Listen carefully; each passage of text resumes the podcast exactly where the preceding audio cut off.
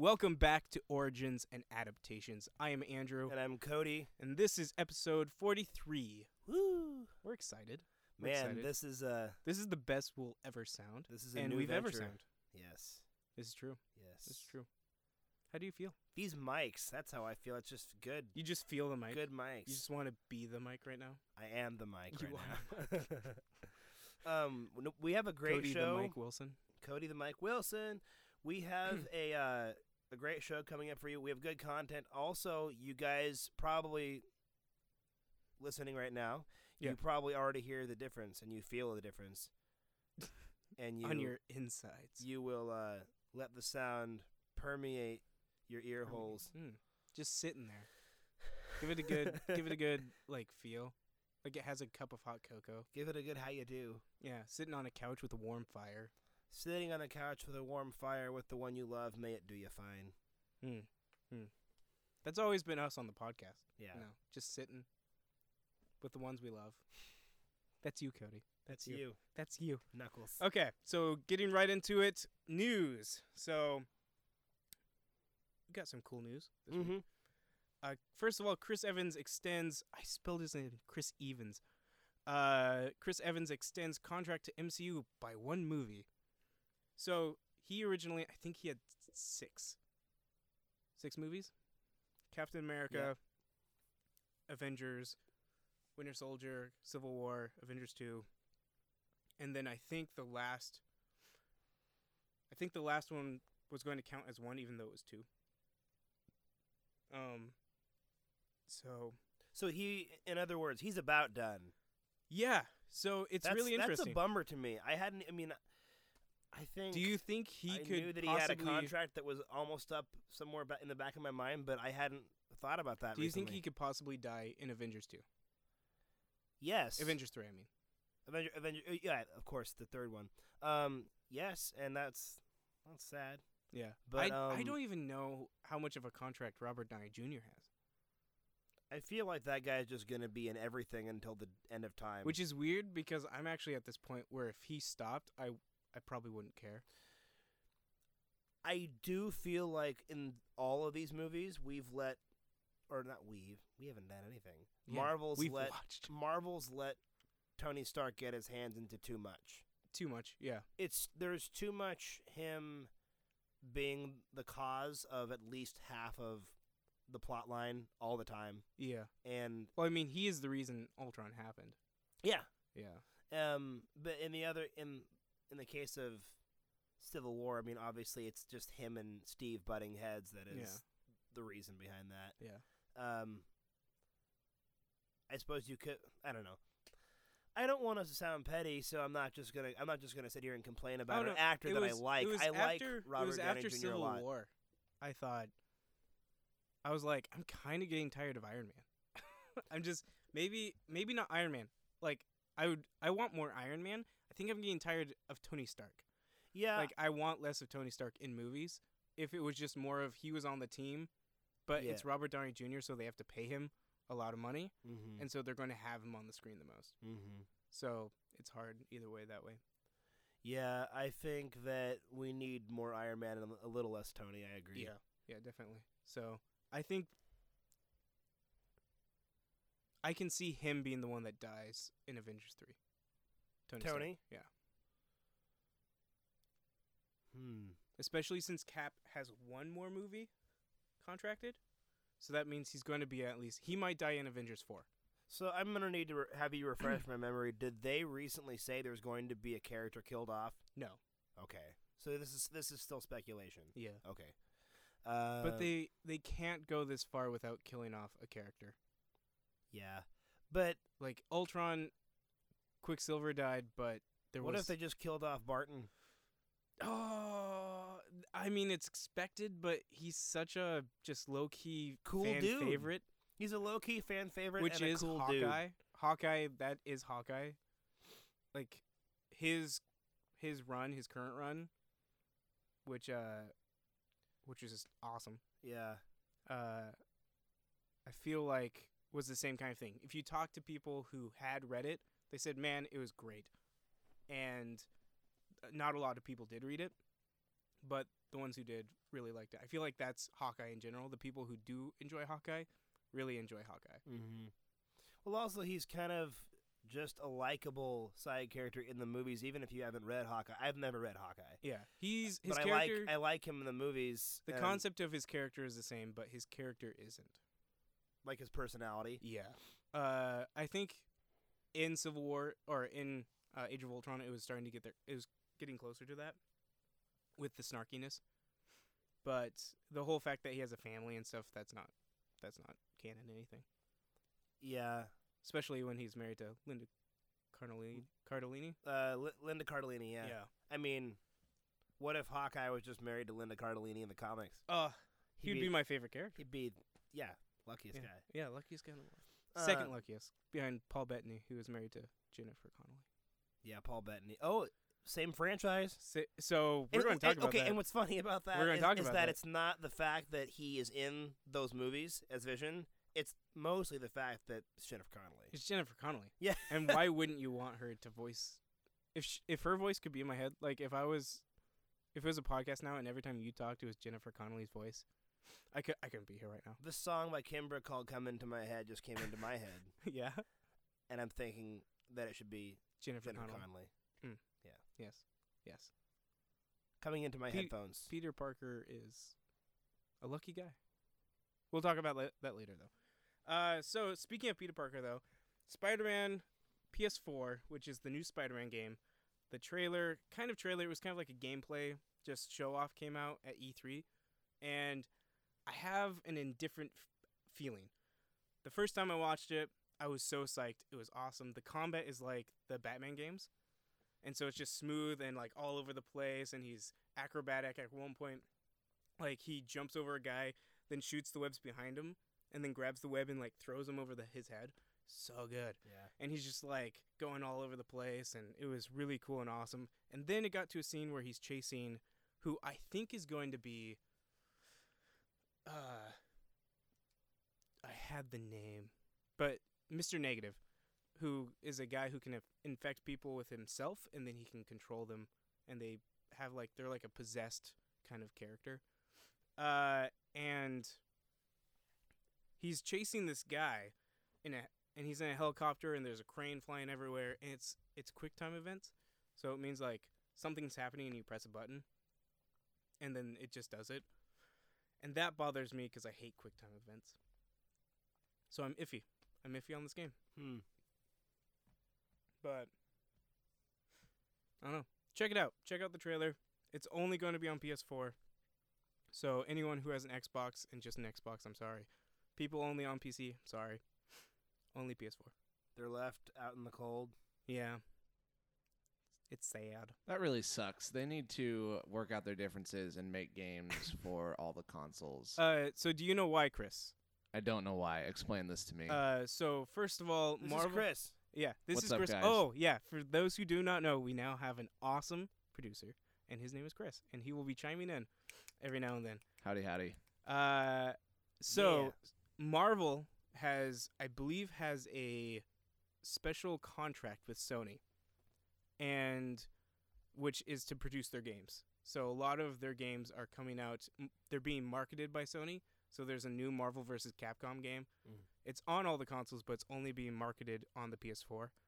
And then the Spider-Man game is Insomniac, which is a first-party uh, publisher with Sony, and so that's another reason. And I think a huge reason is because Sony owns the movie rights to Spider-Man. So I think that's Hmm. why Activision has worked out this whole thing with Marvel and Sony to only be on the PS4. Does so? It sucks. I think they could sell more if it was on more, but Mhm. uh, it's just business and politics. It's annoying.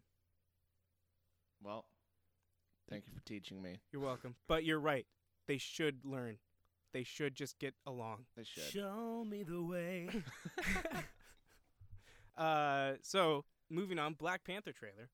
that was dope. Cody, that movie looks insane. So I have no like current emotional attachment to the character of Black Panther at all, and I thought like, whoa, this looks awesome. I liked that they had that kind of African like hip hop. That song was so cool. It was a cool song. Yeah. because I I like when I hear different takes on hip hop Mm-hmm. things that aren't what we're used to Yeah. with the cookie cutter rubbish that Americans are fed day after day after day. Because there's a lot of great hip hop out there, but that song fit You the know- vibe of the You trailer. know, choices by E40. Such a a gem. nope. Yep. Star Wars? Nope. Yoda? Yep. Yep. it's such a terrible. It's a genius piece of music. It's just beautiful and it flows so well. And it's, you know, he's a poet. He really is. He really is. So, anyways, back on target. Um, the trailer has a great tune that backs it. I like that. I know. I, think I'm just I'm going to go out and look for that song. It just feels good, and then it has a South African vibe to it. yes, that, so Yeah. that that's the thing that I like, and they set that tone very well. Um, the movie looks visually stunning. Oh, And so spectacular. the costume design, the set design. So that scene where he's doing all the dirty work and and all those bullets are flying off him and ricocheting Yeah. gave me chills. I was like, that looks that just looks so good. So good. And the fact that they are bringing in Claw, so who is Andy Serkis character from Age Mhm. of Ultron. Yeah. Yeah. So tell me like your feelings about the details, So the specifics. I mean, I haven't watched too much into it. I usually do that with the second trailer because the Mhm. first trailer is more of just a. It's really quick and fast, and they throw everything at you. But I love his suit. I love the fact that they are also going to focus on his bodyguards, who are women, who are just this these awesome warriors who just destroy. Which they were going to be in Age of Ultron, I know that, and they were cut. So, will be interesting. I was hoping that we would see more of them in Civil War. Are Uh, you familiar much with Black Panther outside of the, Uh, the I know- last movie he was in? three things about Black Panther? Uh, He's incredibly rich. incredibly rich because he is the prince of the king. He's the richest person in that universe, right? Yes. Uh, that's because Wakanda is the home of vibranium mines, which is the rarest metal of on all Earth. Mm-hmm. So, since they have the rarest metal, they source it out, they sell it, and then they make a ton of money. Mm-hmm. Uh, so he is the richest. Uh, in the comics, he was married to Storm from X Men. Did not know that. Yes, yes. Uh, and then the cool thing, which I guess we kind of saw, and I think we kind of figured, but is his suit is full vibranium, which is why he's able to get shot and everything. His his suit is made out of the same material Captain America's See, shield is. they that's what I that's what I always thought as long as I've known Yeah. who Black Panther was that his suit was vibranium. yeah, and that's his like claws and everything. That's why he can climb and stuff like That's that. super cool. And I think because he is Wakandian, I don't know. I think it's the royalty. They are blessed with enhanced abilities. I believe. I think that's the comics. I don't know if they're doing that in the the movie.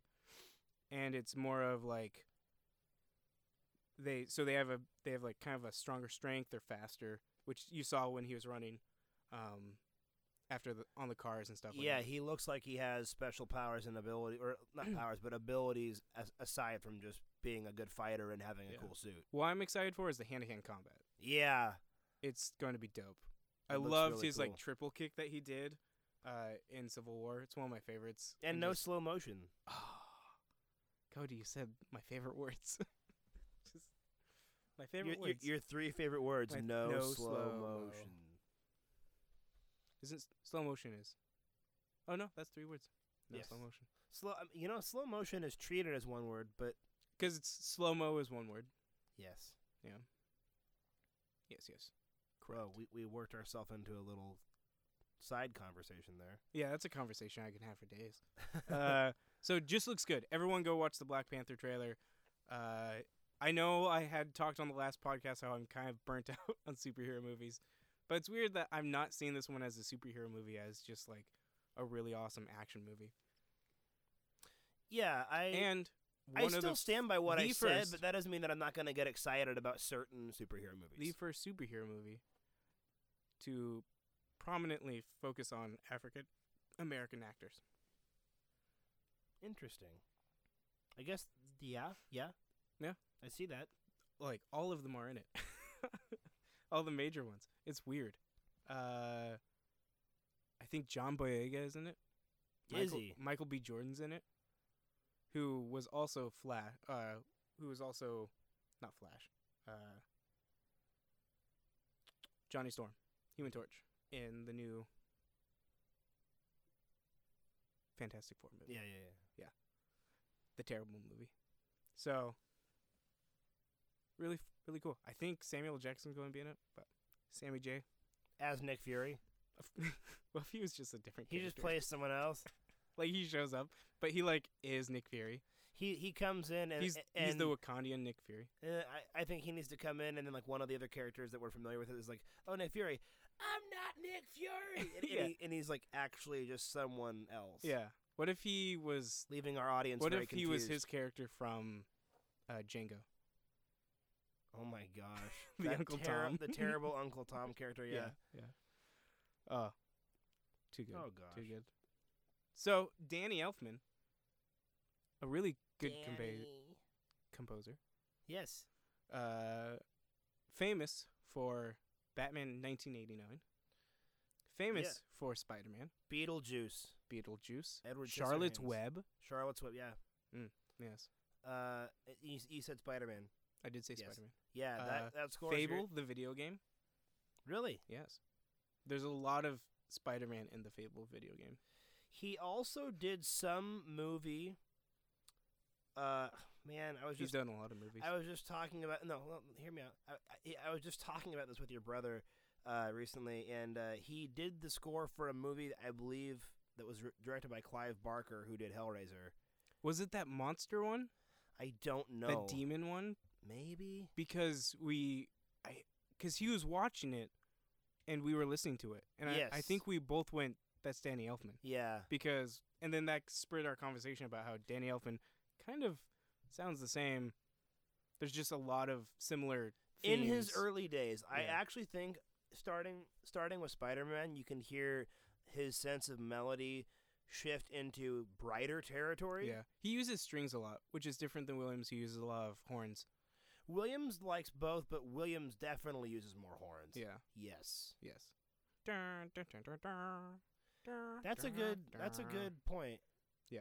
It's why it, to me, it's more mem- Williams is more right off the tongue memorable Mm-hmm. because anytime you use horns, it's a lot easier to hum and repeat. Whereas Yeah. Danny Elfman's a lot of strings is so fast where it's like dun dun dun dun dun dun dun dun dun dun dun dun dun dun The, where it's harder to. I mean, it, it, it depends though on the score. Obviously, dun ba dun ba da da dum ba da da bum bum. Yeah. Da da bum bum bum.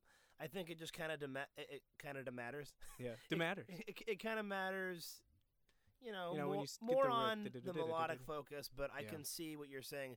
Horns, I think- horns have a uh, a, I think the biggest tone. the biggest thing is I love the Winter Soldier soundtrack, but I to the to this day it, I have a hard time repeating it, even though it's in my head and I know what it sounds like. It's just hard to repeat.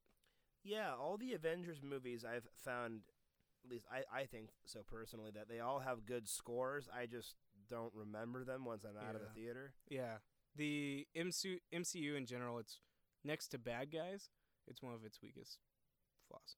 Is uh The, music. The music. hmm See, I like the music though. Yeah, don't- I, I mean I enjoy it when it's there. There's never been a time I went, eh, no, Right. you got it wrong. mm-hmm. but I really like Winter Soldiers. I know Avengers is the Dun dun dun dun dun dun dun dun. Yeah, dun, dun, dun. yeah, that's Avengers. I, I the part where it goes dun, dun, dun, dun, yeah. I, I that was totally the wrong interval. yeah, but you, you know what I'm I talking about. Yeah. The the part where the melody raises at mm-hmm. the very end. I love that. Yeah, I think uh, Winter Soldiers is like it's weird. It's fast and it's crazy, but it just fits the movie. Hmm. That espionage, like sn- the sneaky sneak kind- attack thing. Yeah. All right, what do we got Uh, next? no, we just talked about Downey, Danny Elfman. We didn't even talk about what Danny Elfman. Danny Elfman is Oh, did going we to did score. we we departed? yeah, yeah. Danny Elfman is going to score Justice League. Yeah. uh, the the movie, which is in post production. So it's just to me that is weird. That is weird. I can't tell you how excited I am just to hear his music In a for DC game. for a m- game, for a movie. DC movie. Yeah. I'm I'm for that I'm beside myself in the best possible way. Yeah. It's almost kind of like him getting to do a second Batman I really hope. I hope it helps because I was worried with the whole Icky Thump trailer music. Well, I mean, Danny Thump. Uh, what's it, what's it gonna be? Danny Thump? Yeah, Like, Danny Thump. I don't think he's gonna like. No, just- no, no. I was worried, and then when I heard Danny Elfman, I was like, "Oh, okay." Like, Well, now we have that question answered for us because Yeah. that pretty much means that oh, we don't have a score, which is why we're gonna use this rock song that Yeah. has nothing to do with the DC universe. yeah, which is DC Universe right now, in, in a nutshell. What's that? This has nothing to do with the DC Oh. Universe. I thought you were saying the DC universe is a rock song. That, I ha- that has nothing to do only- with the DC. universe. that actually the funny thing is, other than Suicide Squad, I think in superhero movies they've had the strongest soundtracks. Yeah. Like, I I love the Man of Steel soundtrack. I, I think I love the soundtrack more than I like the movie. Man of Steel's good. Yeah. The Dark Knight trilogy is great. Um, if you you know going Ugh, going Wonder back, Wonder Woman's just BA. Wonder Woman's is great. But that's that's current stuff or relatively current. If you want to go back, Williams Superman and Yeah. Elfman's Batman. I mean, it doesn't get any more iconic than those Yeah. two. Those are I mean, those are beautiful. I think the only iconic Marvel movie soundtrack is Spider Man's. that's really good. Yeah. So good. So good. Marvel Mar you you are right though. By those measures we just listed there, Marvel does need to up their game Yeah. in in scoring. Which I think they might with Thor Ragnarok. Because I really like this director has like a he has his own unique style, but I don't know how much control he has over that. well, clearly whoever put the- trailer together has good taste in music because Yeah. it's a great great song. Especially for that. Yeah, I mean it's it's a song about Valhalla and Mhm. the Viking Age and all that stuff, and it's Led Zeppelin and it's Thor. I mean, Yeah. those components fit together like peanut butter and jelly. With chocolate. I was gonna say on fresh rye bread. Has to be fresh. Has to be fresh. Uh okay. Carnage. What'd you call me? Carnage. Is I feel like you said that when I was typing it too. uh Carnage is going Sorry, to be I'm such a jerk. Carnage is going to be the villain in the Venom movie, Cody. Uh, so for those who we did, did not listen we did to the discuss last this. Uh, episode, I ranted about how I am annoyed that there's going to be a Venom movie. I am now even more annoyed that Carnage, who is another Spider-Man villain, is going to be the villain to Venom, Of Venoms. who is a villain. Yeah. So we are going to get a villain to a villain in a villain's movie, and it's just like. it just Okay, so let's hurts. let's let's let's take a, a few steps back and a few steps to the side. Okay. Um, maybe just a little to the left. Oh, also, Spider-Man will not be any of in any of Sony's movies. So it, that was one thing I was kind of going to touch on a little Okay. bit. Um, so the Carnage thing, I was originally under the impression, at least when we were talking about it Mm-hmm. on the last episode that we mentioned this, um, Well, we haven't mentioned Carnage. This just came up. I thought you no well did we I thought I thought we, We- said that there was going to be Venom talked- and Carnage movies. We talked about it. We didn't talk about Carnage. We just talked about Venom. There was no utterance of Carnage whatsoever. Mm-mm. I I could We've probably talked sworn- about way back in the past. Okay. So when when I learned that they were doing a Venom movie, I was like, "Oh, well they'll pro- you know, they'll probably do a standalone Carnage movie." Yeah. But they're throwing Carnage, they're shoehorning him into another villain's movie, which makes even less sense. Yeah, I'm sorry. I it's I- going to be Venom. I'm not as big of a Spider-Man fan as you, but that's disappointing to me because Yeah. Spider-Man and Venom need to just will finally be in a movie together where the movie is good. yes. Like that would that, that would be nice. Yeah, it would be.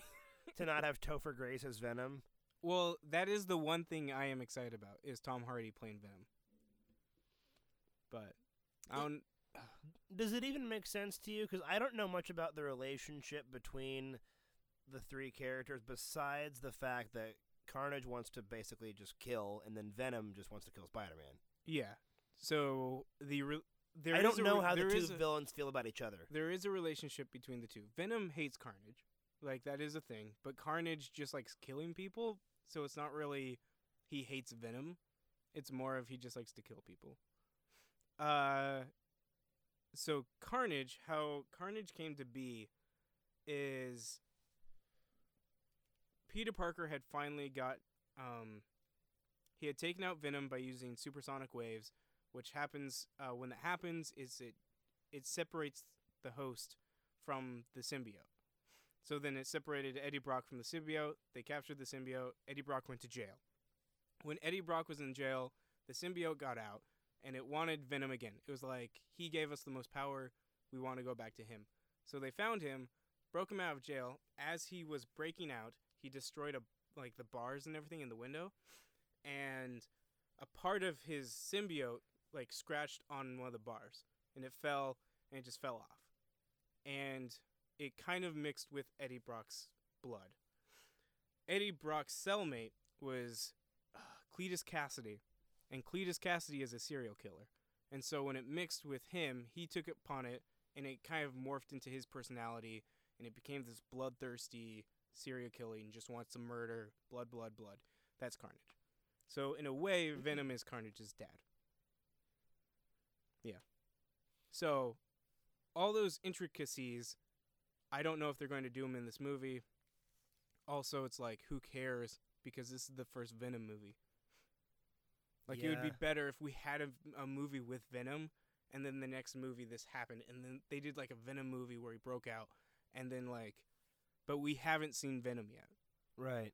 and we haven't seen the whole nature of the symbiote with this new universe yet, and they have said that the these movies are in the same MCU universe as Peter Parker's Spider-Man, and Uh-huh. Marvel's like, Mm-hmm. no.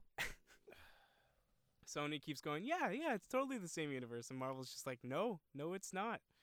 It's not at all. These are all very good points. Yeah. I, I want I want to let you know. It's just- it's you're really hitting the nail on the head. These it's are all really good points. Yeah. I'm not. I'm worried that people are just going to go see it and enjoy it because Tom Hardy's in it, and he's an enjoyable actor. That will be everyone. Yeah. Yeah. I mean, if I didn't know anything about comics, You know what you're gonna do? You're gonna you're gonna talk to someone, it's going to be Prince of Persia all over again, and it's gonna be X Men all over again.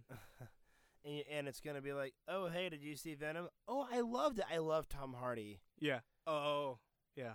I love Tom Hardy. Like Well- that's that's going to be it. Like, oh, I love Tom Hardy. I like a lot of actors, but you don't have to like everything they're in. yeah. Why? Why? you know, Lake who, House. Who told you that that was a thing? Like you have to, in, in order to be a fan of someone, you have to like everything they're in. Yeah. I know a lot of people whose favorite actor is Matthew McConaughey. Tell me you like everything Matthew McConaughey is in, I'll give you a thousand dollars. Uh, a fail- failure to launch is a good movie, Cody. That's a million times better than the ghosts of girlfriends damn past. Ghost of Girlfriend's Past. Renee. Renee Zellweger. Uh, it's an endearing tale starring Matthew McConaughey and the girl from Alias. Best night of my life. Uh, no, that movie's garbage. Straight garbage. I saw it. Did you see it? Yeah. Yeah. Well, the first half. Then I then I just sort of got on with my life. Yeah. In the words of Russell Brand. I was going to listen to it, but then I just kind of got on with the rest of my life. That movie's good though. That's good Forgetting movie. Sarah Marshall. That's a good movie. Kids That's don't watch what that you gotta do. That's what it's all about. that cheesy British accent. Yeah. A- a- a- and he He's actually when he's, when really he's like, "That's me," and then Jonah Hill goes, "Unfortunately, yes." Unfortunately. Uh, so two people were forced, for forced, were fired off the Han Solo movie. These two people were the directors, Phil Miller and Chris Lord. For those who do not know, these were the directors of the Lego Movie and 21 Jump Street and 22 Jump Street. Hmm. So, at first, I was upset because I was like, that would have been cool. A new take in a Star Wars universe with comedic directors. They have Donald Glover, who is a comedic actor, playing Lando, who's kind of a comedic character, and this would have been fun. And so when I was reading, I was I read like they were fired because Kathleen Kennedy didn't like the way they were going in the direction. Those who do not know, Kathleen Kennedy is the president of Lucasfilms right now. Uh, because they were going more comedic style and they were encouraging on improv. So I was kind of upset. And then, however, Cody, Mm. I read a new article today Mm. about the other people who were on the set. And The other people. Yes, and their interactions. And they said, uh, especially the lead actor, Han Solo, had no clue who his character was. Like, he knew he was Han Solo, but the directors were so all over the place and they weren't following the script Mm-hmm. that he did not know what his character was. Like, he did not know how to act his character because they were throwing his character all over the place. Oh, it, it was to the point. Oh, I see what you're saying. You're, what you're saying is, it's like, okay, how do you want me to be? Yes. Like he didn't even know. He had to have a coach on the stage, like on the set at all times to help him get through. Gosh, that would be so frustrating. Yeah. And then even the scriptwriter, which we read, he wanted it to be more like a spaghetti western kind of movie. Uh huh. That see, that would have been really neat. Yeah, and he said they were throwing that all out. And he said he didn't even know what his movie was anymore that he wrote because it was so different and just out there and it was kind of ruined. So, apparently when they got fired, the whole crew like applauded. Ooh. Like like it was bad. And they were showing up late to the set. Like they were just showing up whenever they wanted. Uh, so the more I'm reading about it, I, the happier actually I you am. You think they're making a smart choice? And so I was about Sounds to throw like it. I was going to throw Kathleen Kennedy under the bus. I'm like, no, she actually made a smart decision there Mhm. because now they have someone who can make a movie. well, because it, it sounds like it wasn't because oh they're going for this comedic effect. No, it's because they're being irresponsible. yeah, with the script irresponsible and just goofing off. and not coming on time, and yeah, you're leaving your actors like alone in the dark yeah, on what they're supposed to do. yeah. I mean, you gotta throw the guy a bone. If you're Han Solo and you're confused uh, as to who your character That is, should not be. that is thing. bad. Yeah. Uh, so they have replaced Phil, uh, Phil Lord and Chris Miller with Ron Howard. So, on one hand, I'm like, he hasn't been making the greatest of movies, but What was the last thing he did? uh, there was a whale movie where they where they uh with Chris Hemsworth and Tom Holland where they were Hmm. like whalers. It was supposed to be like the true story of Moby Dick. Oh, Heart of the Sea, I think it was. no, wasn't it called uh, something blue, deep blue, or no. I think it was called In the Heart of the Sea. huh? So, and did that come out a couple years ago? Was it? I think two years ago. So that movie, you know, it's funny. It came out right before Civil War because It's Tom funny Holland you say doing, that. That's a movie that I actually didn't hear reviews about that I I still have wanted to see. Yeah. It's bad. Well, I it's not the greatest. Mm. Like Did you see it? no, but I saw the movie before that, and I did enjoy that though. Rush. R- Was it what's it? Rush had Chris Hemsworth as a F1 racing Mm. driver. That was a good movie. Hmm. That was a really good movie. So I don't know. He's just been kind of hit and miss. Yeah. Like I mean, I think he did Gladiator. I thought that, That, no, that's Gladiator- Ridley Scott. That's Sorry. Scott. Yeah, he did Armageddon, right? Didn't Ron Howard direct Armageddon? No, that's Michael Bay. Michael Bay did Armageddon. Yeah. Dude, I so I thought that was Ron Howard since the movie came out. Really? I thought that was Ron Howard did he since do Deep before. Impact? I don't know. Now I feel really uneducated on this. I know we sa- we both sound really uneducated. Like I can remember his past two movies. Ron the Howard, hell? Master and Commander, is Ron Howard. Yeah. Uh, so why? Well, here's the thing. why did you think he did Armageddon? Is that what you're wondering? Well, I why I thought that was because I didn't know who Michael Bay was until the first Transformers came out, and Armageddon precedes that by about a decade. Yeah. So Michael Bay did Bad Boys. He did Armageddon and he did Pearl Harbor before and he did Black Hawk Down. Oh, he did. He did Black Hawk. Yeah. That's actually not a bad movie. That's that's my favorite of his movies, but I mean, you, when you have a movie that basically is innately deep, it's kind of it's kind of hard to screw that up too bad. Yeah. uh let me see. Let me see. Oh, he did um Ron Howard has done the Da Vinci Code movies. Those are his. Okay. Uh, and Inferno was one that was like, eh. In the Heart of the Sea, Rush, The Dilemma, with has Vince Vaughn and Kevin James in it. Can't be that good. Oh my gosh. Uh, yeah. well, I then- like Vince Vaughn. Kevin James, I like the guy. He was good in uh the t- why am I Kings blanking? of King, King of Queens. King of Queens. But I've I enjoyed him I've- in Hitch. Well, Hitch is an amazing movie Yeah. for what it is. It does the job well. Uh, but yeah, like he did A Beautiful Mind, which I love that movie. Also Jennifer Connelly. That's right. Okay, yeah. Uh, he did Apollo 13. Apollo 13 is what I knew Oh. him for. Uh, he did Willow, Okay. which have you seen Willow? I don't know. Has uh um uh the the small guy, the midget guy Mm. that who ah, Warwick Davis. That's it. Mm. And Val Kil- Val Kilmer. Vil Calmer. Val Kilmer. Val, Ki- Val Kilmer. He did Cocoon, the movie with. Oh, the- he directed Cocoon? Yeah. so he's done like Apollo 13 is a badass movie. yeah, he's done classics. He did Parenthood.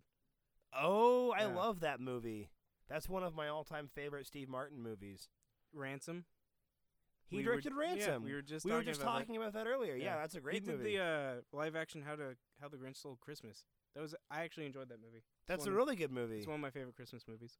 I wouldn't go that far because I like so many. Yeah, I have I don't know why I just love Christmas movies. I just always have. I have like a couple. Even the incredibly crappy ones. There are so many bad ones. Yeah.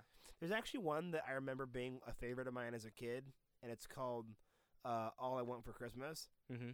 I went back and I watched it this last year, and it was so painful. like there, I feel like that's there's cringeworthy every and there's kids movie that we watch.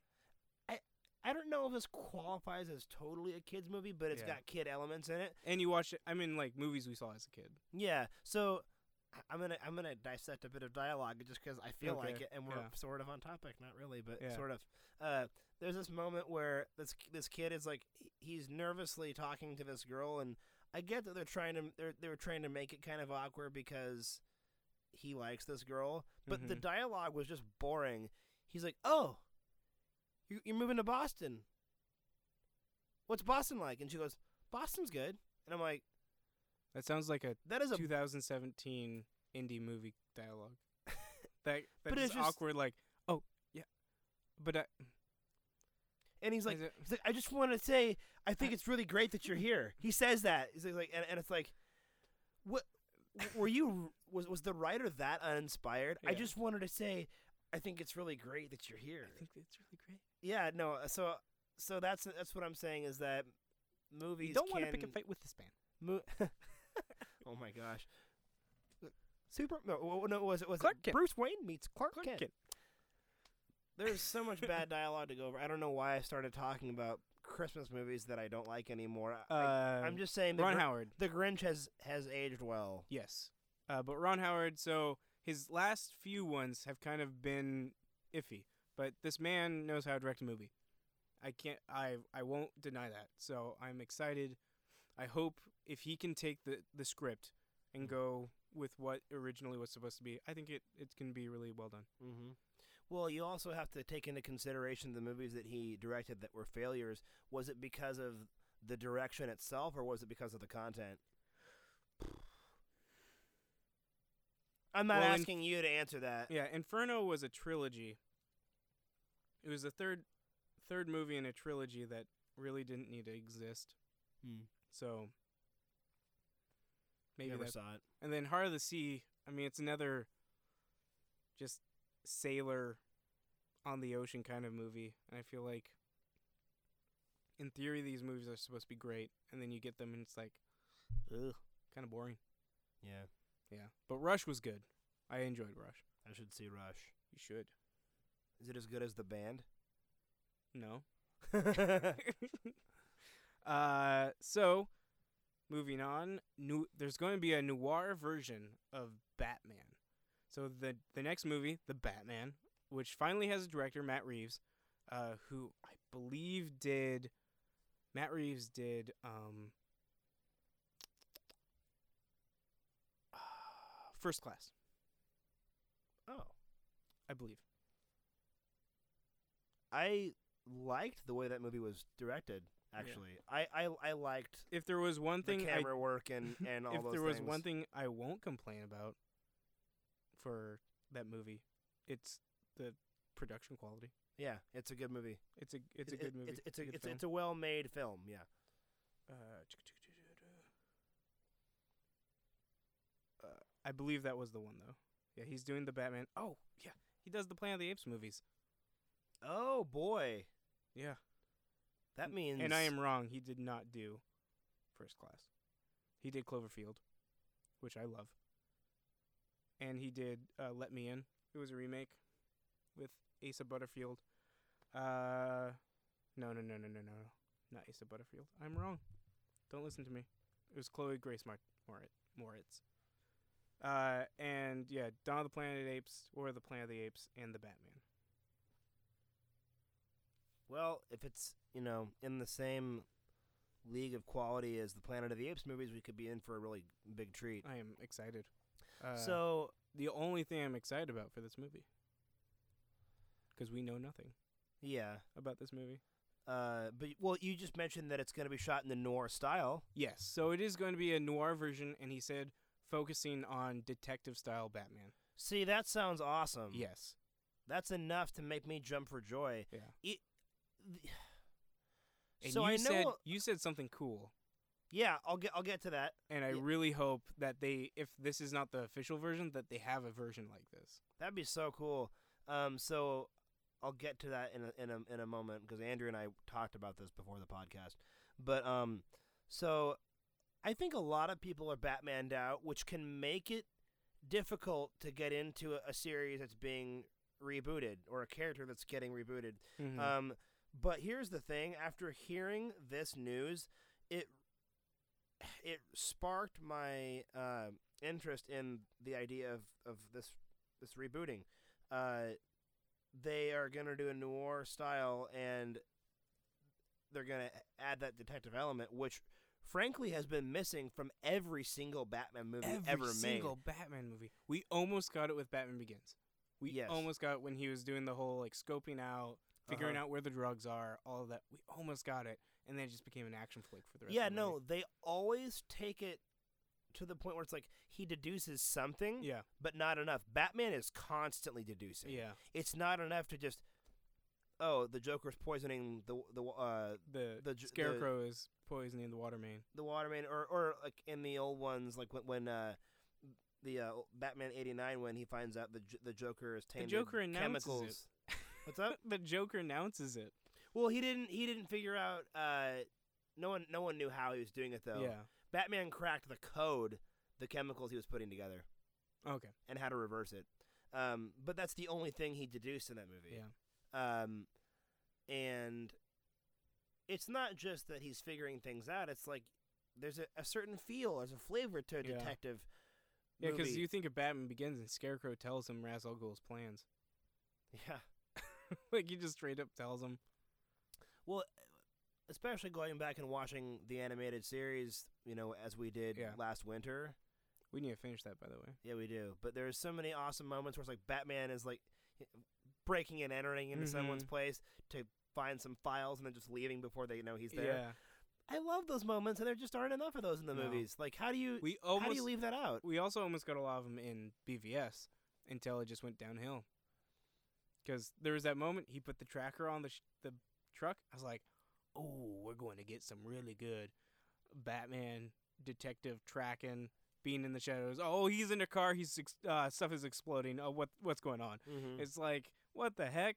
Yeah, Uh, you almost had it. And even before that, like he breaks into the party and he he's like pretending to be drunken Bruce Wayne. He's like, Mhm. "Oh, my shoes." yeah, Uh, but so they almost had it, and then after he hunts down that truck, he gets in the Batmobile. I feel like they are they just like created the Batmobile, and Zack Snyder goes, "Oh, we we need to like show him killing people, like we yeah, we need to show him like making stuff blow up." yeah.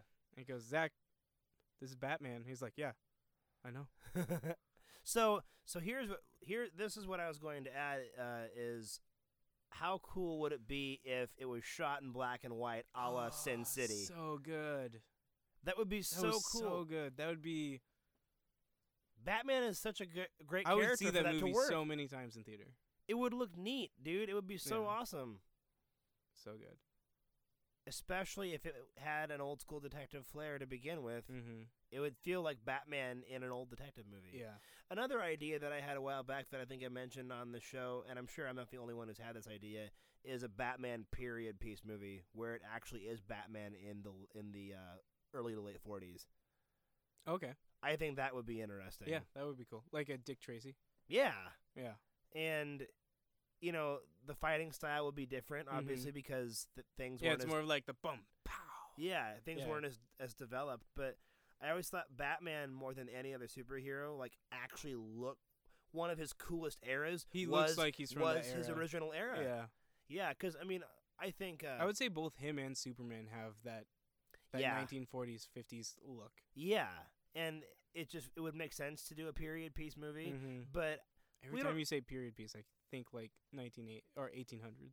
yeah, I guess technically that's what it's often used So for, but so when you said that, I was like, that I guess that could be a cool movie, like Batman. I've heard I've heard people refer to Mad Men as period village. piece What? I guess. because it's you know it takes I mean, I guess a period piece is a a piece of art focusing on a certain time period.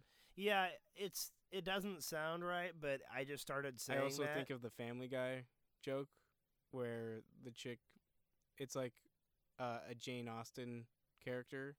She makes a joke about her period, and then he goes like, "It's a period period joke." gross. It's really gross, but every time someone says period, it's the thing I think of. Uh, Period piece. It's a period period joke. I just don't know how else to articulate it because it wouldn't be like another high tech Batman movie. Oh, I would have just said 1940s Batman movie. I mean, well, it The wouldn't. e- 40s Batman movie. it wouldn't even have to take place in the 40s specifically. It could be 50s. It could be 60s. Probably, hopefully not. It could be 70s. Actually, you know, Disco Batman. you know, it would be awesome though. What if they had just different music genres of Batman? That'd be cool. Disco, uh, Disco Batman. That'd be got cool. uh, Actually, it wouldn't be cool. Glamour, glamour rock Batman, I, don't, I wouldn't buy that action figure if you paid hippie, me. hippie Batman. Where he's actually wearing a suit when he's fighting, and he has a cowl. yeah. How would that work though, like technology wise, if they did a period piece of Batman in like the 40s? He would have. Uh, he would have less less like really fancy stuff by Yeah. modern standards and i think it would be like he'd be limited which would Mhm. be kind of cool because we've gotten used to batman just having everything Mm-hmm. and never really having to worry about using his mind as much and it would be like gear, like like cogs, like gear, kind of working material, kind of like a steampunkish kind of thing. yeah But- that's just an idea that i think would be cool but uh i think that just the simple fact that they're deciding to make this batman movie shot in they're- they're deciding that they want to film it in a noir style that's that's close enough in that direction for me Yeah. to be satisfied. For those of us who aren't totally sure on what noir is, can you? Noir is it's kind of if you think of uh the old have to- Private Eye, Yes. Private Eye like and I, and then the dame walked into my room or like my office. and it's just uh, like that kind of where it's the detective talking narrating usually There's the mo- internal monologue. it's more about of like trying to figure out what the case is than it is about the action okay. uh, and yeah more about the private eye doing something there's always like a twist that's like oh no it was that uh, a lot of radio talk shows did noir stuff That's uh, how a lot of comic books used to be when they came out. i mean Mi- detective comics was based off of which is dc Yeah, and mys- mystery comics were a big thing. Yeah. Uh, so movies to see that might be in the same vein is the shadow Yes. uh, dick tracy and uh, uh, the Shadow I liked. Dick Tracy I still think is one of the best movies for it's so good I love that movie. uh, and then Warren Beatty just killed it on that one. one that just came out that wasn't as good but it was okay So would you say not shadow but uh ha- have line. I'm talking to a producer now. Have Yeah, you seen Chris. Dick Tracy? I have to say I haven't. Ooh. I say if anyone doesn't know quite what noir is, watch that movie. That is the like epitome it is noir the movie. definition yeah. of it. Yeah, it's and it's an awesome movie too. Uh, With framed, good Who framed Roger Rabbit That's a good one. is the whole that whole kind of sense is noir. Yeah. Okay. Yeah. Yeah. There's actually a comic line uh, that Marvel did, which was noir versions of their characters. So there's noir Spider-Man, which is really good. I do recommend checking it out. Uh, noir Wolverine and noir Daredevil. Cool. Yeah, I and bet Wolverine, the Daredevil would be pretty cool. It is. It's pretty cool. The Wolverine is the one that it it is cool, but it's kind of the weakest. He doesn't have healing, uh, and I don't think he has the claws. He like he uses knives because the whole Hmm. thing with the noir versions is they don't have superpowers, but they're like their characters. So like Spider Man doesn't have like spider senses. He's just like someone who can he like he uses stealth and like all his gadgets and stuff to Mm. do everything. Hmm. So Interesting. pretty cool stuff. So that's all. That's about all we know as far as the new Batman, though. Yeah, because we we don't know who the villain is is anymore. Uh, we don't know who the actor playing the villain is anymore. now, here's the thing: is Batman villains. It's very specific to who the director is and what style of movie it's going to be. Mm-hmm. For this type of thing, for this type of movie, I can't think of a better villain than the Riddler, and I would love that. I would love. that would be dope. I would love a noir Riddler a, movie. noir Riddler Oh, where it's like so good. Cody, don't do this to me. just puzzles and cool. just Uh. imagine how sweet that would be. I would. I would Yeah. love that. that would be good. Where it's more focused on Batman solving the puzzles and what's going. You know, the audience is kind of learning what's going on as it's happening, Mhm. and I don't know. I I crave movies like that because there just there aren't enough movies like that Mm-hmm. made nowadays. It's just it's kind of it's it's a lost art. Yeah. Uh, so then moving on, director of Hellboy reboot. We've talked about my misgivings for this movie. Uh, shouts out that it's going to be bloody. It's going to be rated R. and It's going to be light on the CGI. As opposed to dark CGI, Yes. Yes, dark CGI. and the conversation comes to an ass grinding halt. the lighting is just off. like the the guy, the animators just don't know how to do it. He's like, it's too dark. Sorry, I so rudely interrupted you. Carry on. Uh, so for those who don't know, light CGI means not heavy CGI, which means it's going to be more practical effects. Uh, which is, I think, the big issue that a lot of people people had is Guillermo Guillermo del Toro was the one who directed the first two Hellboy movies, and he that's like his style. Like he uses as little special effects as he can. He uses practical effects.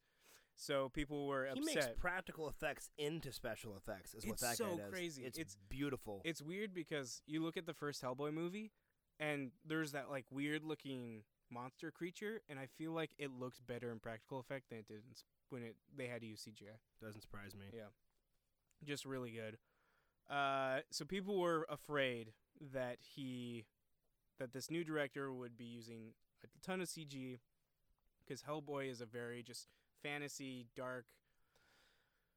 How, what's the? I mean, demonic kind of stuff, but more of like mythol- mythological. You're seeing a lot of things that you don't see in reality, so Yeah. you gotta you, you gotta use something Yeah, to fill in those things that aren't actually there. And the bloody is the one where I'm like, okay. I mean, that's I guess that's cool, but I feel like Andrew, there aren't there aren't enough gory movies. Didn't you? Haven't you noticed that? Oh, I you never saw Logan. um, no, but I, I still haven't seen Logan. I don't know. Being being a Wolverine fan, it's been hard for me to get excited about. Uh, and it's funny because I used to really love Hugh Jackman's Wolverine, yeah. and I kind of got. I don't know. I just kind of got over it. My thing is there's there's a brief moment in this movie where he goes insane, like insane as in like he just starts killing people, mm-hmm. and I went, this is the Wolverine that I've wanted for the past like eight years. It's too late. Yeah. That's how I felt. Too little, and- too late. Yeah, and I know a lot of people were like, "Oh man, it was so awesome. We finally got it." And I was like, "We finally got it. Like this should have been the this should have been Wolverine Origins." Right. Like this that's that's how I feel about it. And it just it took for them too long to do it. Now that they've done it, it's the last one. So then it's just like, okay. Where do we Mhm. I can't get excited about this. Mm. Uh especially since the game the video game based on the movie was super bloody and it was just it's what this movie was. It's like so we had the video game which was better than the movie. I don't know. I don't So know. in other words, the fact that the new Hellboy is going to be bloody doesn't impress you necessarily. It- uh, yeah, I mean that will never impress me. Uh, course. saying that there's going to be more blood, of course. because to me it's all about what's the hand to hand look like. Substance. How's the how's the actual choreography look? Mm-hmm. Because if that's not good, I don't care about the blood. Uh, then something which I think we talked about at the beginning, but yes, because we talked about Peter Parker. Jennifer Connelly is going to be the AI in Spider-Man's suit. Because apparently he has an AI in his suit now. Uh, yes. So part of me bug this bugs me. I'm hoping that it's at the beginning because we've seen from the trailer that Spider-Man gets his suit taken away. Uh, from Tony Stark by Tony Stark, and so I'm hoping that that that's in that suit and the suit that he finally designs at the end and has, uh, it's not there yeah. that it's more of just him stuff that he's created, but he's kind of used the same kind of materials, but it's more of his suit again. Uh, I really, that's my one. I'm hoping that this movie doesn't do where Superman or Superman Spider-Man is just supported by Tony Stark. I really that hope that's not a thing because that's a huge part of his character in the comics is that Peter Parker has done everything on his own and he has created everything on his own because he's intelligent and he's very independent Mm-hmm. and he also at the same time is trying to like keep his aunt May sane. yeah. Like and like she's the best part of his life and she just wants to do everything for her. So I'm worried that this movie is going to focus less on that and more on oh what like ev- look at all these other superheroes in this universe and they're going to help him out. Like I really hope that's not the case because as much as I want Spider-Man in this the universe, I also want him to be his own entity on his Mhm. own. But I agree with you. Yeah, but fun fact: Jennifer Connelly, voice of the AI, is married to Paul Bettany, who was the voice of Jarvis, uh, which was Iron Man's first AI, who turned into Vision. So it's funny that his wife is going to be An AI as well. yeah. Yep. But also Jennifer Connelly, Jennifer Connelly. amazing, amazing talent. You know, Yes. amazing talent. Amazingly talented Yes. woman. If you have not seen Labyrinth, go watch Labyrinth. If you have Go not watch seen The Rocketeer. Rocketeer, Woo! that was a movie we watched, still enjoyed. I love that movie. That was a, ugh, so good. If you have not seen Rocketeer, definitely watch Rocketeer. See, that's a movie that I would also consider a period piece, even though it's still early 20th century. I would, I would say that because I think it it is like 20s, 30s, right? Because they're not Nazis yet, right? I can't remember. I thought I they were, but I could be wrong. Are they Nazis or are they just Germans? where it was like back in the 60s and 70s, where it's like Germans are just evil, like all the Germans. Yeah. That's uh, Um, that's how I felt with Wonder Woman. where I was just like, oh, the evil ones are the Germans. Okay. It's like Germans, good or bad? Good bad. or bad. They're not Nazis, but they're Nazis. But yeah. I want a movie where the Germans aren't the bad guys, Why? where they're the good guys. I feel like they're being misunderstood. Man, you sound so PC, man. I feel like the I I feel like they haven't done anything to deserve this. No, I'm I'm kidding. Uh, Who was it? Was it uh? They've done Did, nothing. did Eddie Izzard have something to say about that? well, he has a whole Nazi bit. No. What does he say about um the Japanese and the Germans? Is they should they should paratroop into every other any war zone that ever happens. And Oh, say, 'cause they're very you efficient." guys chill out. We've done this before. We've done this before. He's he's also talked about how efficient they are. Yeah. Yeah. But good good comedic actor. We went off on a tangent, kind of the way he does right there. Yeah. Eddie Izzard is famous for his little tangents where he goes, "Doo, doo, doo, doo, "Oh yes, we had we had empires." England. What's that behind your back? Oh, nothing. It's Just- uh, India just and a number of other countries. number. Give him back. Do I have to? Oh, all right. Oh, all right. Uh, when it was like, we need the Falkland Islands for strategic sheep purposes. oh, okay, you can keep those. Uh, so moving on to our main topics, and this one's a heavy one. Cody, do you think No. polit- okay. Kidding. Do you think politics should be in comics? Politics Um, or social politics? Either one. yes, Good answer. uh, but I want to go further. Yeah. I, I don't want it to be, Okay. but yes, Yeah. I, it has its place. I understand that. I'm getting a little fed up with the narrative. Yeah. Um, just too much like. I don't know. I, I don't. I don't really like how in superhero uh, movies these days we're getting a lot of it, but uh, I don't know. I'm I'm not really a big fan of like these so, so, so uh, sort of like subversive messages. Mm-hmm. Um, the exception being Winter Soldier, which had a great libertarian message that I thought was badass, but Yeah. a lot of this quote unquote like greater good. Oh, I did it for the greater good.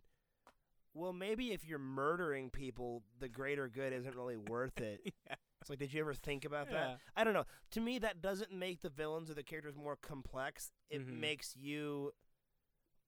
See, I I felt I don't. I don't know. I one- don't. I don't see things that gray. Some people see in so many shades of gray.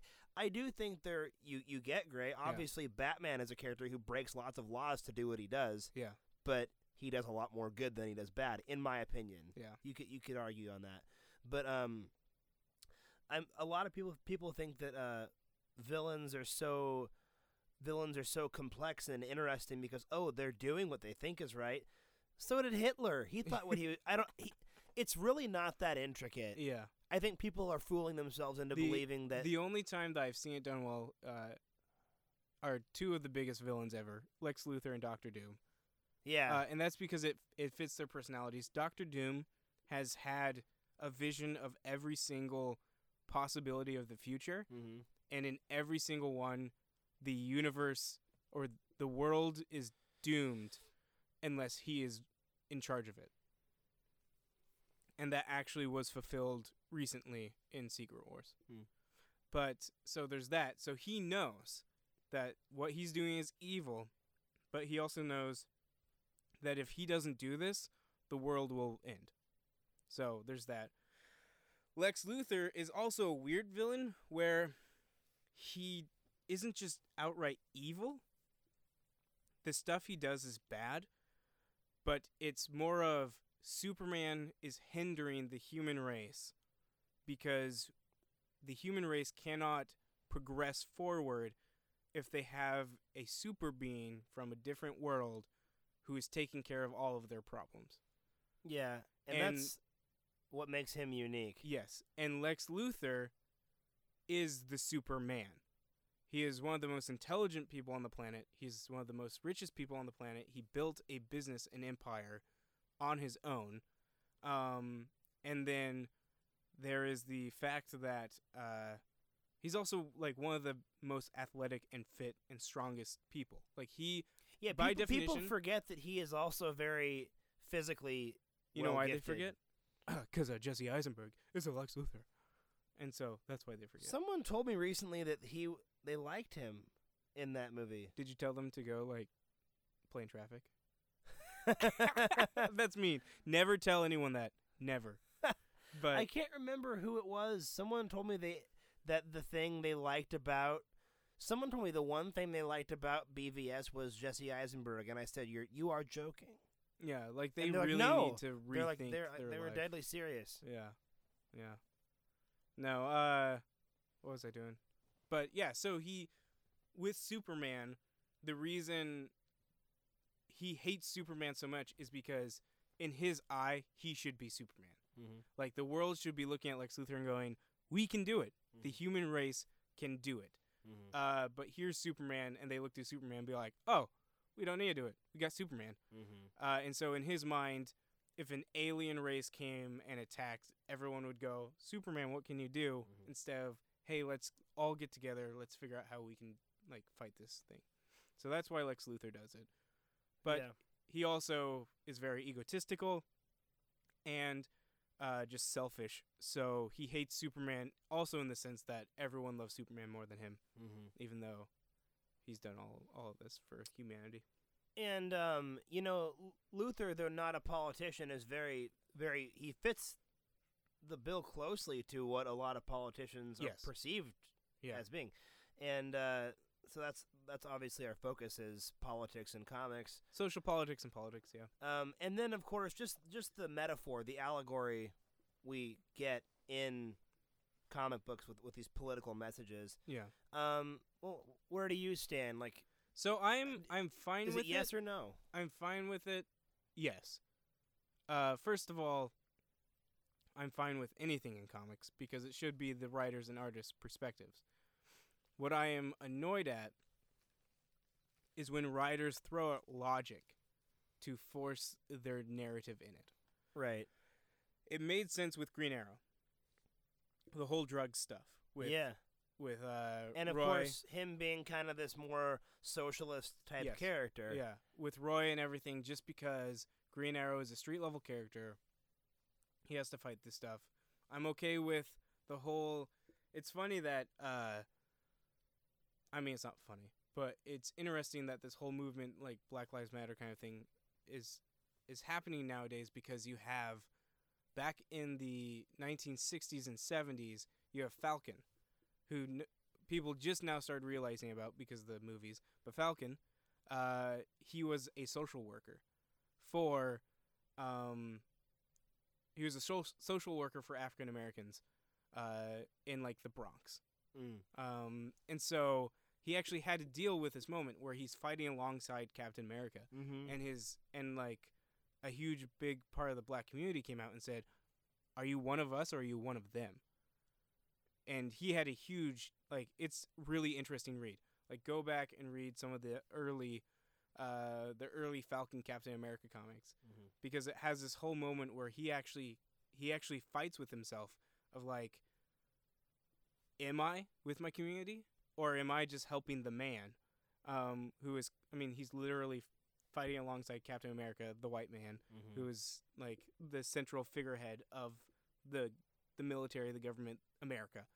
And so what he was trying to tell them is like Captain America doesn't stand for the people who are against you. Right. Uh, but he had to make that decision. And it's it's a really good read. It's really interesting. It's really convicting. Like uh and so it's it's cool to have those comics and then you see what's happening nowadays. My problem with comics nowadays is they they tried doing it again with Falcon. And they did it wrong. With that, they had a community back in the 60s. They had a community saying he's not evil. He's not the devil, but he's not us. So are you with us or are you not with us?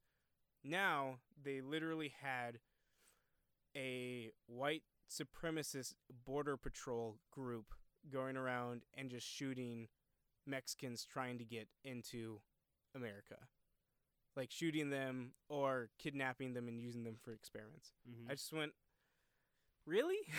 like, I understand if like if it was just happening, and like that is a kind of a cool story, but you're shoving this whole thing with immigration, and you're you're painting someone as evil and the villain, instead of having the social commentary of what could be the right idea mm-hmm. and that's the whole thing about the the politics and the social politics back in the day is it was like it was presented with there was a sides. message, yes and I feel that's okay. I think I just figured it out, and I think that's what you're where you were going.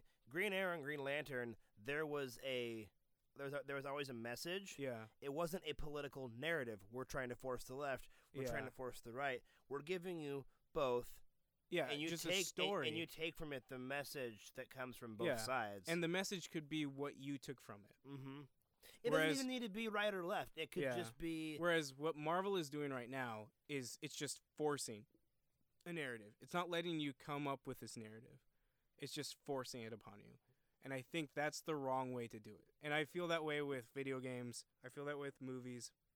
Like anytime one thing I loved about the Wonder Woman movie is it could have been this whole like girl power and it like, wasn't. It wasn't. It was really well done. It was tastefully well done. Mhm. I got from the movie. I was like, this movie can be really empowering to women, and that's awesome. I was like, never once did they ever put the character in a compromising position because of her gender. Mhm. Like she was able to conquer everything. It was great. It was awesome. My only problem with that movie is the end when she's all like, "And all we need is love." It's just like any other word, any other word, and it would have been better. Especially since the whole movie they're like, "It's you have to just believe. It's what you believe in." And so I was hoping at the end she's like, "And in the end, we just have to have something to believe in." And then she's like, "And in the end, all you need is love." And she's like, "Man." Well, she quoted the Beatles. what if she said, uh, and, She- and what, what, what, what if she said another Beatles line, in the end, the love you take is equal to the love you make? Oh, yeah. That would have been deeper. It would have, but it wouldn't have fit the theme of the movie. I think Because. That love theme was literally thrown in at the very end. yeah. Yeah. But that, that was that, I, I'm I'm being totally facetious yes, by the way. yeah, I know. Um, no, I, I always I always thought that was That's the weakest part. Was that little a little ending bit to me was like it. Just felt tacked on love wasn't really a theme in that movie until like one little last part. But yeah, I think uh, empathy and compassion Yep. were there. hope. Yeah. Yeah. and they kind of like, well, I guess love fits. Like this is close enough. We'll just put here. We'll just Yeah. we'll just put it in. Yeah. Uh. But so that's a that's where it's done well, uh, and I think the Marvel movies have done a good job, especially with, uh, Winter Soldier. They have they actually have Captain America stand up for a libertarian kind of just belief that, uh, yeah, you might know where the bad guy is, and you might think that this person might be a bad guy, but you don't hold the gun up to their head and say stop being a bad guy. It's like you can't I love he's like I thought the punishment came after the crime. Yeah. And I just love that whole that sense of believing in people still fighting for liberty and freedom hmm and fear is not freedom. And I feel like what's happening now with comics is it's it's a weird area of fear through victimization where if you do not stand up for what I'm doing right now, what I'm saying right now, uh, you are the you're the bad one Mm-hmm. uh, and so it's vi- it's it's on the side of like you shouldn't fear that we're going to punish you, but you should fear that you're the evil person. And if you're against me, you're the evil person. Mm-hmm. And that's the feeling I get from the comics. And I get that from just Marvel comics mostly. DC hasn't really done anything like social political right now. But yeah. It just got tiring after a while. That's why I've stopped reading Marvel comics.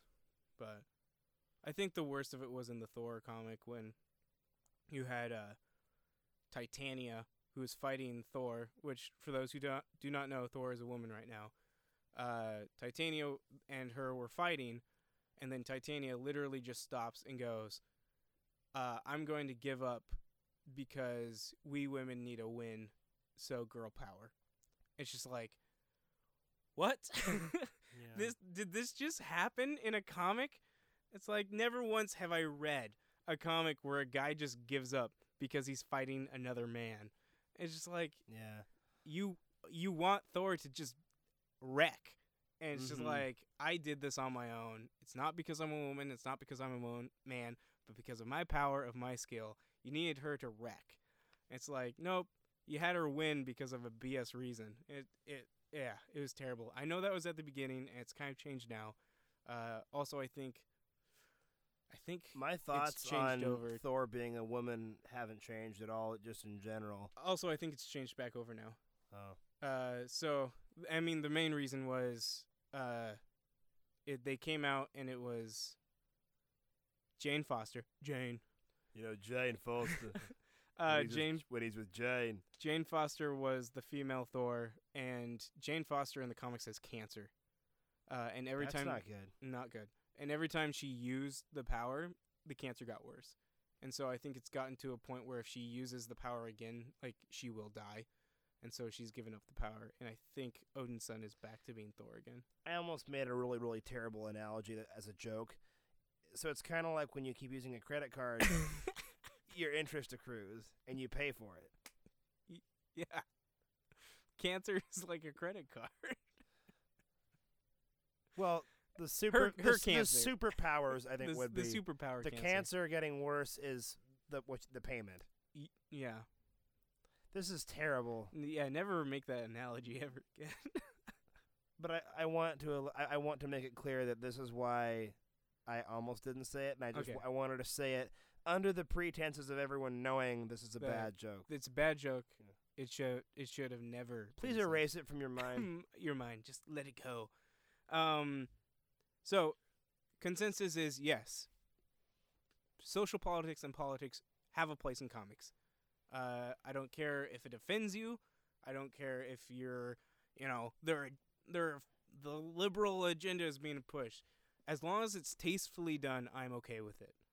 Um, when it's just shoved in your face and it ruins the narrative of the comic, and illogical reasons throw out good storytelling, that's when I have a problem with so the actual content. Yeah, I guess. W- yeah, that's where I, that's the the ballpark I'm into. I really just wish if they're gonna focus on social, political, or just political stories, that there would be some kind of message to it, not just oh, people are getting gunned down, Yeah, and and there's no there's no well, what what Yeah.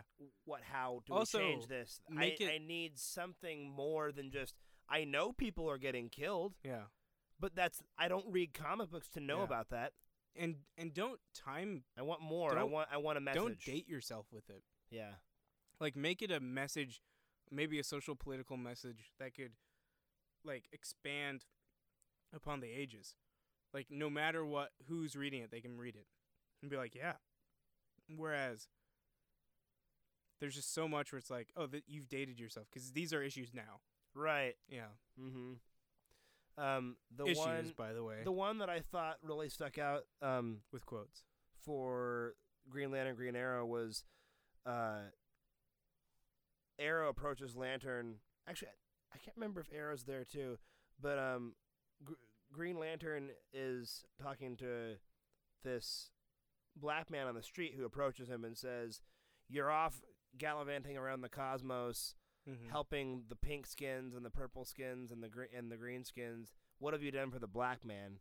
Yeah, And and Arrow's like, "See, you have trouble in your own backyard, and you don't even seem to care about it." yeah, And basically, without trying to, uh, Green Lantern basically says, "Well, these people are, you know, they've got themselves into it." And and and uh, Green Arrow's like, "How do you know that about these individuals? You should go up to the, one of them, have a conversation, and figure out how they got there." yeah. And he does, and there's like this deep reveal about how this guy is stuck in, in this situation, and it's there is a message, there is a deep underlying, not uh, not underlying, there is a deep like forward message, Yeah. and it's not just we aren't just presented with some terrible reality like oh, uh, Im- immigrants and um, minorities are getting shot.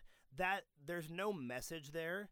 You're just putting something negative that is happening in society right now yeah. into comics loosely that doesn't do any good. Yeah. I guess if they think they're raising awareness, they're not. It's all over the it's all over the news yeah. and people It's already been raised. people are talking about it. Yeah. So, You have to have the conversation yeah. about it. The conversation needs to be there. You don't just present the question Yeah. without providing any sort of answer yeah, and you can't just be like, "Isn't this terrible?" Like, what are you going to do to fix it? Yeah. It's like, no, this is. Let's talk about. it. Let's have a conversation. I Mhm. mean, that's just politics in general. Yeah. I feel like they are they aren't thoroughly discussed, and so what happens is you just get majors on both sides, and then it just becomes unbearable for the person who's trying to be logical about things. Right. Yeah. Uh, so your topic is uh, the Dark Tower and how it ruins everyone's lives. That wasn't what I was I, telling you. I know, I know. Um, no, so uh, I wanted to briefly talk about the Dark Tower movie, not the not the books. Yeah. I mean, not the book specifically. I'm sure I'll reference them at some point here. Yes, you probably have to. Yeah. Uh, cons- well, yeah, considering that's where where it came from. yes. Uh, seems to be polarizing among among fans and readers and people who are interested in the movie who were familiar with it before having seen the trailer, Yeah. or at least familiar with the loose concept of it. Um, so when I first saw it, uh, I was super excited, and I still am. Mm-hmm. I just wanted to point out some things that I I'm starting to understand other people's concerns. Okay. Um, a I am after reading so much of it recently because I I was on hiatus for a long time and then I got back into it. I'm a little bummed that they aren't giving it any sort of Western theme at all. Roland himself doesn't even look Western. Yeah. Um, because where he's from, even though it's not our world, it's there's still a Western motif. it. motif. Yeah. It's just it's just how it's always been. Um, they gave him you know an outfit that doesn't look Western at all, and that he's not wearing a hat at all either. Um, he kind of looks like an Outlander more than a yeah, he has a very different look, and like well, a post-apocalyptic look. well, I say that I do think he looks cool. Yes. I well, it's Idris Elba. It's Yeah. hard to make Idris Elba look bad. But I mean, like the the outfit still look the outfit looks cool. Yeah. Um. it kind of reminds me of like a Star Lord. Yeah. The leather. Yeah. Mm-hmm. No, so what I was gonna say is, my friend who is just getting into the Dark Tower series, he's like, so it's a sequel, and he's like, but why? Why do that when there? How, how did he phrase it? He was he, he was basically like confused as to how that would even make sense for someone who's who's reading the books like how would it make oh how would it make sense for people who aren't even familiar with the story um Uh, to go to go right into a sequel for someone who knows the end, it makes sense. well yeah but like if if you if you're not familiar with the story which most people going to see it aren't fam- aren't going to be familiar with it I don't. I don't think it's going to affect them. I can. I can say now it's not going to affect them. you can you can say that it's not going to Yes, so i mean because you haven't. You haven't finished it. i'm i'm 200 pages away but I want to I want to talk about it when you do. Like I haven't read the books, but I've read the ending. Um Okay. and I know yeah, the people going into this movie who They're- have not read the books or know nothing, they're not going to be confused. okay well that's that's good Um they I, might I just know that only it's, it's turning it's turning heads in a weird way it'd be the confusion of the same people who are reading the first one who don't know what's going on and are learning about what's going on. gotcha That's going to be um the same kind of feel. There were a couple other things that I wanted to touch on. I know, and I know why they're doing it this way instead of doing a uh, an adaptation. of the of the gunslinger. Yeah, and I the reason they're not doing an adaptation is because they're going to not include stuff, and they know they're not. They know they're going to get flack for that. Yeah, So if they do since they're doing it this way, it's a way to. Uh, it's a way to excuse that. that makes sense. Um, well, there are certain things that happen in the story that I wouldn't actually want to see on screen. I can Yeah. take it while I'm reading a, a a novel, Yeah. but things I wouldn't actually want to see on screen. It, it gets pretty gruesome. Uh, no, so one thing. Oh, it yeah, okay. It just it just came back to me. A lot of people are like, I don't want a sequel. I wanted it to finish when it damn well did, because it's it's it's such Yeah. a long journey that you Yeah. that you go through. And I think some people are like, well, I wanted it to end there, because Dark Tower fans were very they were all all of us. I mean, I I say that having not finished it yet, but all the Dark Tower fans that I know were very satisfied with the ending of the book and wanted that to be the final chapter in the story. And um the continuation I think annoys some people. I think for me, it just at that point, it's just like don't do a movie, and that it's just more of like read the books. Like that's going to be In the comics. yeah, read the books in the comics and just have that be your your journey. Mm-hmm. Um, See, but movies make money, so it needs to be done. reboots and ad- adaptations. The make money. idea. Oh, oh th- so this is after doing some self reflection. The conclusion that I came to: the idea of a Dark Tower movie, and seeing the trailer and all those things, getting emotionally worked up with certain Mhm. key lines. Yeah. That appeals to me. The idea appeals to me more than I think the final product will. Yeah. Yeah. Um, I do not think the movie is going to hit me as hard as the books have. However, there are a few things that might happen in this movie that I already know the books did not allow to happen because that the, the, the, the these chapters were closed. We know what happens to these characters, Mhm. and um, the mo- th- this movie and the way they're the way they're you know kind of making it a sequel. They might they might give these characters different. Yeah. Th- th- there might be something new that happens. Yeah. I I'm trying to speak in a language that totally omits any spoilers. Spoilers. Yeah. Because yeah, you know things. However, hap- when the movie comes out, we don't, we don't, we ain't holding back. no, We ain't holding back. no. Yeah. Well, I just, I also, I don't want to spoil the, The books, for anyone who's reading Yeah. them, because there's so many things that get unveiled. Yeah. Uh, but I don't know. I just know a lot of people are excited for it. And there's And- a lot of people who aren't. There's a lot of people who aren't. Yeah. Uh, so moving, on, ooh, moving on. Favorite recent reads, Cody. You've been reading Dark Tower, so you've been kind of taking a break. Yep. For me, it was Lazarus Volume Two. Lazarus is a uh, uh, image comic that is based on there's different families, and the families are like the government, uh, and each family has their own kind of specific kid who is designed to be like the head of security and they're like just trained to just be badasses who just kill and uh, I think they're invincible to a point where they can die and come back again, hence the name Lazarus.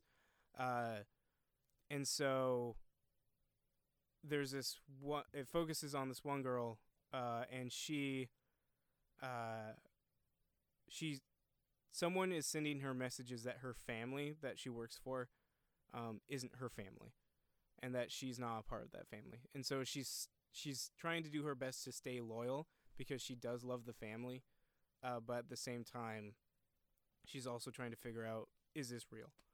Uh, and so it was really cool. This one focused on there was uh, there was one family who lived on the outskirts of the main facility and they're trying to get in. And i think it's like once a year they allow some people to get in based on their work. What can they do? And so that was cool just focused on that family. And then there was this other little story of a terrorist who was trying to bomb the family because of what they were doing. And they kind of infiltrated that that cell that terrorist cell. And so that was cool. But it's really good read. Still interesting. I'm excited to get more because I want to know what's happening. But so that was my favorite recent read.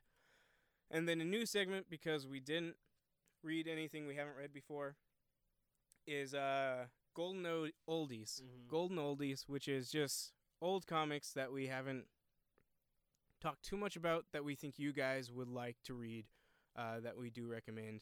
And mine is 90s Nightwing. So the Chuck Nice. Dixon um, Nightwing, which is probably the best Nightwing as as good as Nightwing is now. That's probably The best prime. you're ever gonna get is is the Chuck Dixon stuff. Yeah, uh, Grayson was really close.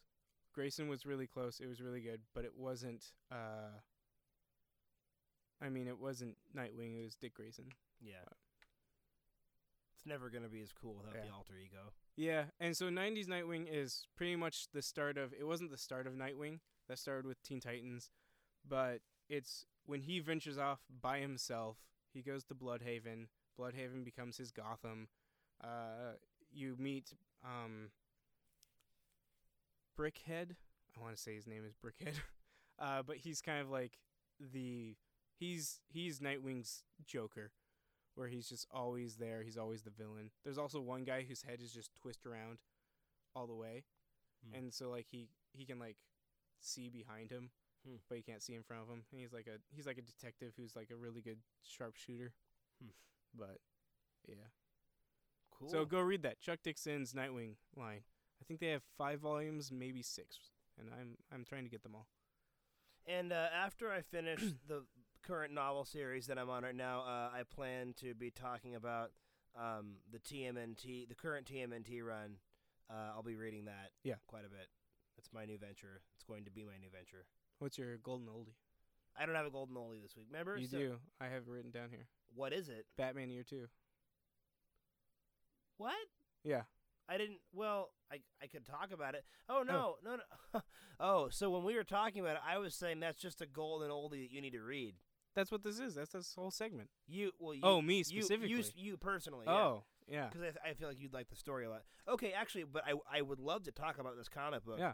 it's really cool. So this comic book uh, little mini series goes into further into why Batman doesn't use a gun. Okay. Um, because of course there's the whole Joe Chill incident where like you know I, of course Batman wanted to kill him. Yeah. Um. So there is. I'm trying to remember when it happens. Batman comes very close to using a gun in this Okay, in okay. this story, and it's it's just really cool. It's very thought provoking. He has a love interest in it. It's there's a there's a woman in it who Ooh. who he actually a woman. is thinking about being serious with. Yeah. Like, I can't remember her name. Damn Like it. shaking hands, serious. no, it's more than that, man. Oh, like hugs. More like hand holding. Ooh. Hand holding. So not yeah, That's cute. yeah. No, uh, so that's part of it, and uh, the art style is very dark, and it's very um. It's, it's, it's very it's very gothic but very cartoony at the same time. Yeah. Todd McFarlane does half the artwork. Oh my it. gosh. It's dope. You just had to say that. Yeah. I'm down. and I can't even remember who wrote it, but the guy does a phenomenal job with the dialogue. The Yeah. dialogue's aces. Um, but a lot of, you know, in the shadows, detective, Dark Knight type stuff, and Mhm. um, I just I love that era of Batman so much. That late '80s Yeah. doesn't get any better for me for me personally, but uh, yeah, it delves deeper into the psychological profile of Bruce, Bruce Wayne. Wayne. and why he doesn't use guns because the Dark Knight movies, of course, they talk about they talk about it a little bit, but this Yeah. movie, this movie, this little run delves deeper into it than ever Okay. before or since. Yeah. Because it actually shows you that he did actually at one point try to use it again, and he, you know, you you see what happens. Yeah. Sweet. Yeah. Yeah, I have to read that. Check it out. It's cool. There's it's a so quick read too. That that that's one that's thin enough. You'll It's- finish it. in- yeah, you'll finish I it in remember like 15 minutes. Seeing it, it's pretty thin, especially since I speed read. Yes. Yes. You'll want to go back and look at the artwork though. Yeah, definitely. Well, thank you for joining us joining us this week. On, On- this special episode of Origins and Adaptations. First ever. Oh, I don't know if we talked about why we sound so good. Uh, which is because we are in the studio. We are in an actual s- Swayed studio. and we want to uh, thank studios. we want to thank our man Chris. Uh, yeah, it's S W A Y D. Chris, is that right? uh, S W A Y E D, Suede ED. Records. Ah, okay. Yeah. Swayed Records. Um, really awesome place. Love the setup. Uh, main man Chris. He's been awesome. He's good. He's good. So good. Okay. Thank you guys. Thank you.